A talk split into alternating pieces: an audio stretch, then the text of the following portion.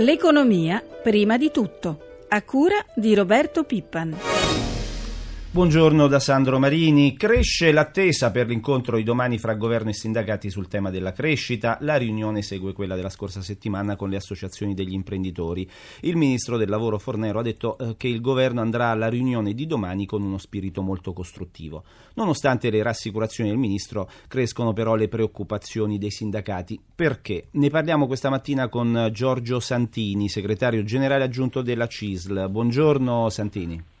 Sì, buongiorno, buongiorno agli ascoltatori. Allora, segretario, perché questi timori crescenti? Non vi fidate di questo governo? Ma noi ci auguriamo che il governo venga all'incontro con qualche proposta perché purtroppo in questi mesi è stato fatto molto molto poco per la crescita e la situazione, come vediamo con tutta evidenza, è in continuo peggioramento sia per quanto riguarda l'occupazione sia per quanto riguarda la recessione economica più generale. Quindi la diffidenza e i timori del sindacato sono fondati su una realtà che è davvero molto difficile, sul fatto che si è fatto poco in questi mesi, si doveva fare di più. Auguriamoci, ripeto, che in questo incontro si cambi in qualche modo passo e si riesca ad affrontare in questa parte finale della legislatura la parte dello sviluppo che deve per forza evitare che la recessione continui ancora per molti mesi danneggiando ancora di più l'occupazione. Ecco, mh, mm, fra i temi, fra gli altri temi che verranno discussi ci sarà sicuramente il fisco. Da tempo il sindacato chiede il taglio delle tasse sui salari, sui redditi. Eh, ribadirete queste richieste anche domani? Sì, sicuramente perché diciamo, è il primo dei punti assieme ad altri che, su cui si può intervenire con un effetto anche abbastanza immediato. Noi chiediamo sostanzialmente che vengano detassati i salari, poi le forme saranno discusse, si può migliorare ad esempio l'incentivazione alla crescita e alla produttività attraverso gli accordi di secondo livello, si possono anche prevedere altre forme, in ogni caso detassando i salari si rimette in moto la domanda interna perché come tutte le statistiche dimostrano oggi i consumi sono precipitati e un'economia senza domanda interna purtroppo non cresce. Ma chiediamo anche che vengano sbloccati gli investimenti perché noi abbiamo in Italia una situazione paradossale di decine di miliardi di risorse stanziate che non possono essere utilizzate per diverse situazioni o troppa burocrazia o troppa conflittualità o troppi ritardi o problematiche organizzative. Allora investimenti soprattutto nelle infrastrutture nel mezzogiorno e per esempio per far nascere nuove imprese sono altri esempi che dobbiamo, altri interventi che dobbiamo chiedere.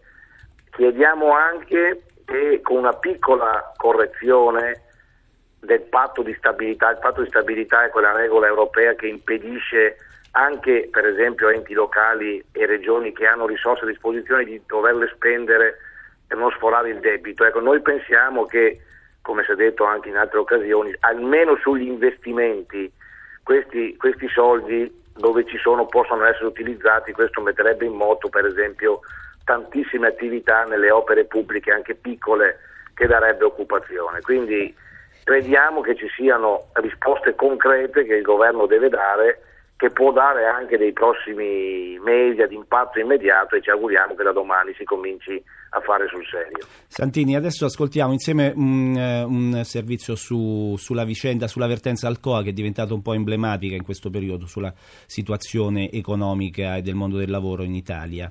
Oggi ci sarà un incontro, poi le chiederò un commento, eh. mm, oggi ci sarà un incontro che si annuncia decisivo al Ministero dello Sviluppo Economico sul futuro dell'Alcoa di Portovesme. Dalla Sardegna stanno arrivando a Roma eh, circa 500 operai di questo stabilimento eh, per protestare, per mantenere alta l'attenzione su questo tema. Ascoltiamo Amalia Carosi. Il nodo principale resta il costo di produzione dell'alluminio. Nel nostro paese è maggiore del 30% rispetto al resto d'Europa e questa voce incide per il 45% su questo tipo di produzione industriale. Una delle aziende che ha manifestato interesse, ad esempio, chiede uno sgravio della bolletta per almeno sei anni e una partecipazione alla ristrutturazione del sito per renderlo efficiente. Costo stimato dell'operazione almeno 10 milioni di euro. Sembra quindi toccare ancora una volta allo Stato italiano il sostegno dell'industria siderurgica nazionale che da quando è stata privatizzata negli anni 90 ad oggi ha sempre stentato a reggersi sulle proprie gambe. Per l'Italia è l'ennesima sconfitta industriale, la prova che non tutte le privatizzazioni riescono, come spiega l'economista Carlo Cambini. Laddove hanno funzionato e dove abbiamo privatizzato dei monopoli, dove la concorrenza quindi per definizione è scarsa e dove la domanda è rigida e molto elevata e questo fa sì che vengano generati enormi cash flow per i proprietari. In questo caso, nel caso del mercato di Alcoa, invece la situazione è opposta perché il mercato è un mercato stagnante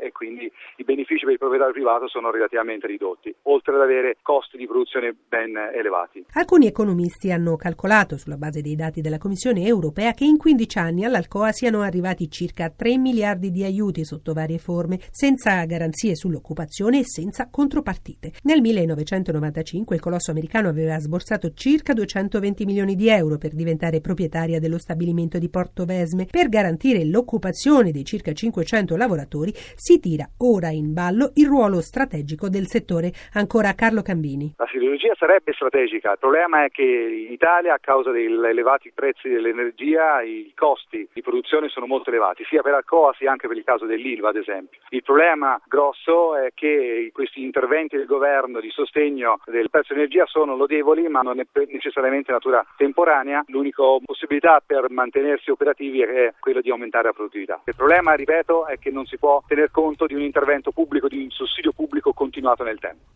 Allora Santini, mh, mm, sinteticamente, come se ne esce da questa situazione?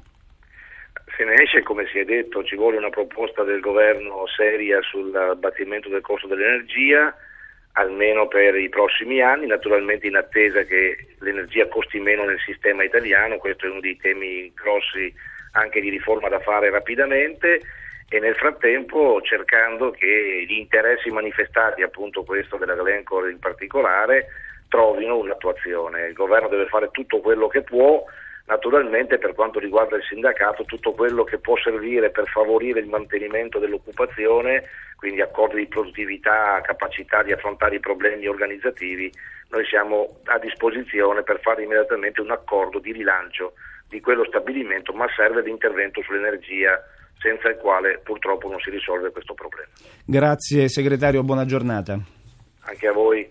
Dai temi del lavoro a quelli della finanza, nostro ospite questa mattina è il presidente dell'ABI, l'Associazione Bancaria Italiana, Giuseppe Mussari. Buongiorno Presidente. Buongiorno a lei e ai suoi radioascoltatori. Presidente, vi è piaciuto l'annuncio del numero uno della BCE Draghi sul piano di acquisto dei titoli di Stato dei paesi virtuosi, il cosiddetto piano antispread? Sì, è stata una cosa importante perché tende a normalizzare un mercato che era fortemente influenzato da fenomeni speculativi e di alcuni giorni prima dell'annuncio di Draghi lo studio della Banca d'Italia che stima in 200 punti base, quindi nel 2%, l'aggravio della speculazione sul costo del debito italiano. Il ministro Grilli ha ribadito ieri che il nostro Paese non ha bisogno di eh, chiedere aiuto, ecco, lei è d'accordo con questa posizione? Assolutamente sì, mi sembra che sia stata ribadita dal ministro Grilli, dal presidente Monti, però questo non significa, cioè l'operazione della BCE non significa che si possa o si debba abbassare la guardia, cioè il percorso per il risanamento e la crescita è ancora lungo e complicato.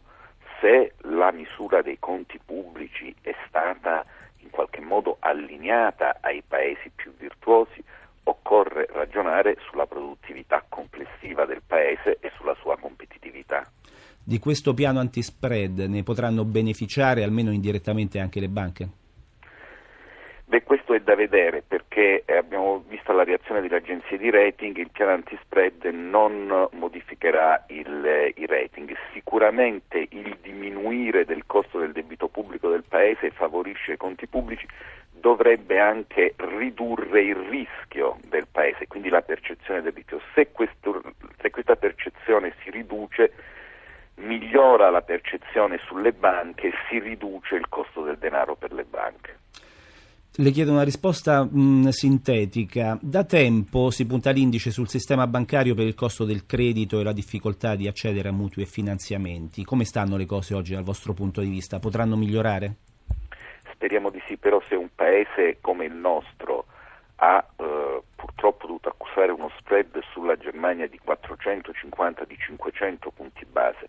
Non è possibile immaginare che le banche di quel paese, che sono banche dell'economia reale, che prestano soldi a famiglie, ad imprese, non soffrano sul mercato della liquidità. Potrà migliorare qualche cosa nei prossimi mesi? Io spero di sì e credo di sì. Devo dire che in ordine alla dimensione, cioè la quantità di credito, qualcosa sta già migliorando. Dovremmo riuscire a migliorare anche il costo per il cliente. Grazie Presidente Mussari, buona giornata. Grazie a lei, buona serata. Buona Conti- continuiamo a parlare di finanza, abbiamo in collegamento telefonico Alberto Alfiero, analista finanziario. Buongiorno Alfiero. Buongiorno a lei Buongiorno, buongiorno. La scorsa settimana i mercati hanno beneficiato appunto della presentazione di questo piano antispread della BCE. Mm, Continuerà secondo lei l'effetto di questo piano, l'effetto dell'annuncio di questo piano sui mercati anche questa settimana?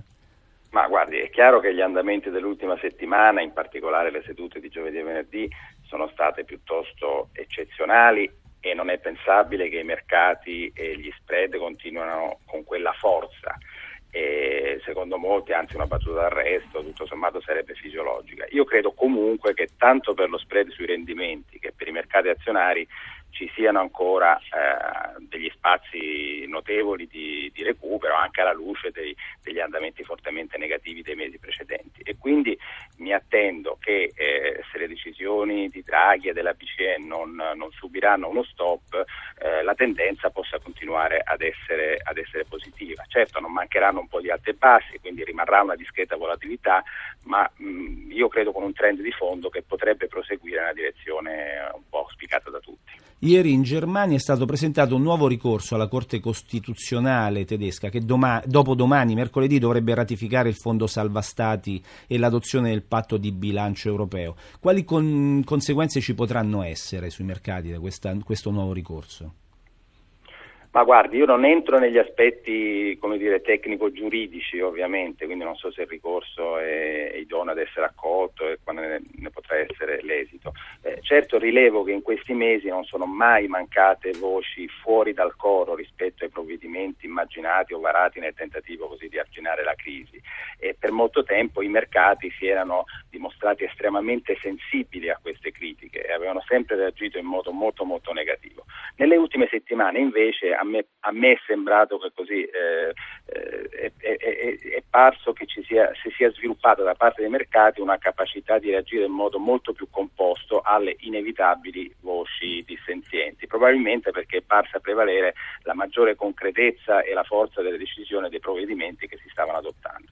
E quindi forse, ed è un po' un auspicio, eh, queste, l'ennesimo ricorso non getterà da subito i mercati nello sconforto. Certo, quello che è sicuro è che eh, la decisione finale invece della Corte Suprema, quella sarà molto importante Grazie. E, e, sicuramente quella decisione produrrà effetti rilevanti. Grazie, grazie ad Alberto Alfiero, buona giornata anche a lei. Buona giornata. Ci colleghiamo ora con Milano con Paolo Gila. Buongiorno Paolo. Buongiorno da Milano. Vediamo subito cosa succede nei mercati asiatici questa mattina. Eh, sono poco mossi, sembrano attendere se proseguirà in Europa l'effetto Draghi, Tokyo è in leggero calo dello 0,14%, piatto Hong Kong più 0,03 in leggero progresso, Shanghai più 0,30. Quali segnali per la riapertura dei mercati europei questa mattina? In Europa i listini sono visti in avvio di contrattazione in leggero progresso, Milano con un più 0,10 più 0,20%. Grazie Gila, con te ci fermiamo qui. Per ulteriori informazioni finanziarie vi ricordiamo la nostra rubrica Questione di borsa in onda subito dopo il GR1 delle 10. Per fare domande al nostro esperto dovete chiamare il numero verde 800 555 941 dalle 8.30 alle 9. Lo spazio dedicato all'economia termina qui da Sandro Marini. Grazie per l'ascolto e la linea torna ora a Pietro Plastina. L'economia prima di tutto, a cura di Roberto Pippan.